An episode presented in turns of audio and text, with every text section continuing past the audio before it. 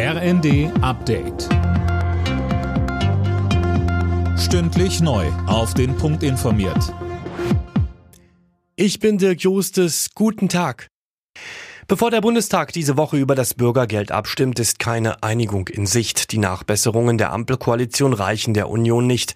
FDP-Vize Vogel machte bei NTV klar, dass der Gegenvorschlag, erstmal nur die Hartz-IV-Regelsätze zu erhöhen, ebenfalls nicht akzeptabel sei. Die USA haben die Wahl. Bei den Midterms, den Zwischenwahlen, geht es heute um die künftigen Mehrheiten im Kongress.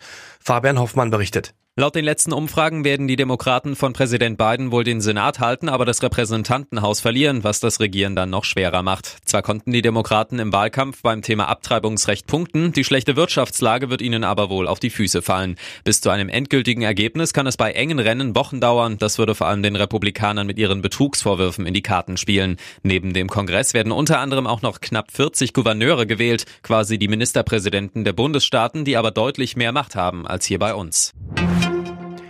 Weniger nebeneinander herleben und ein stärkeres Mit- und Füreinander. Das wünscht sich Bundespräsident Steinmeier. Zu Beginn einer Diskussionsrunde über einen sozialen Pflichtdienst sagte er auf Schloss Bellevue.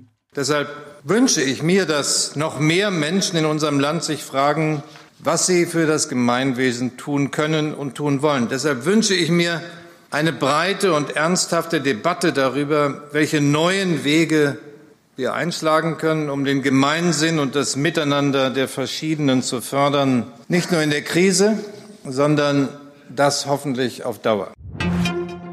Die Fußball-Bundesliga startet am Abend in den 14. Spieltag. Um 18.30 Uhr treffen Borussia Dortmund und der VfL Wolfsburg aufeinander.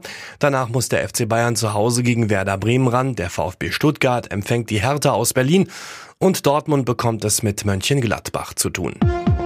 Alle Nachrichten auf rnd.de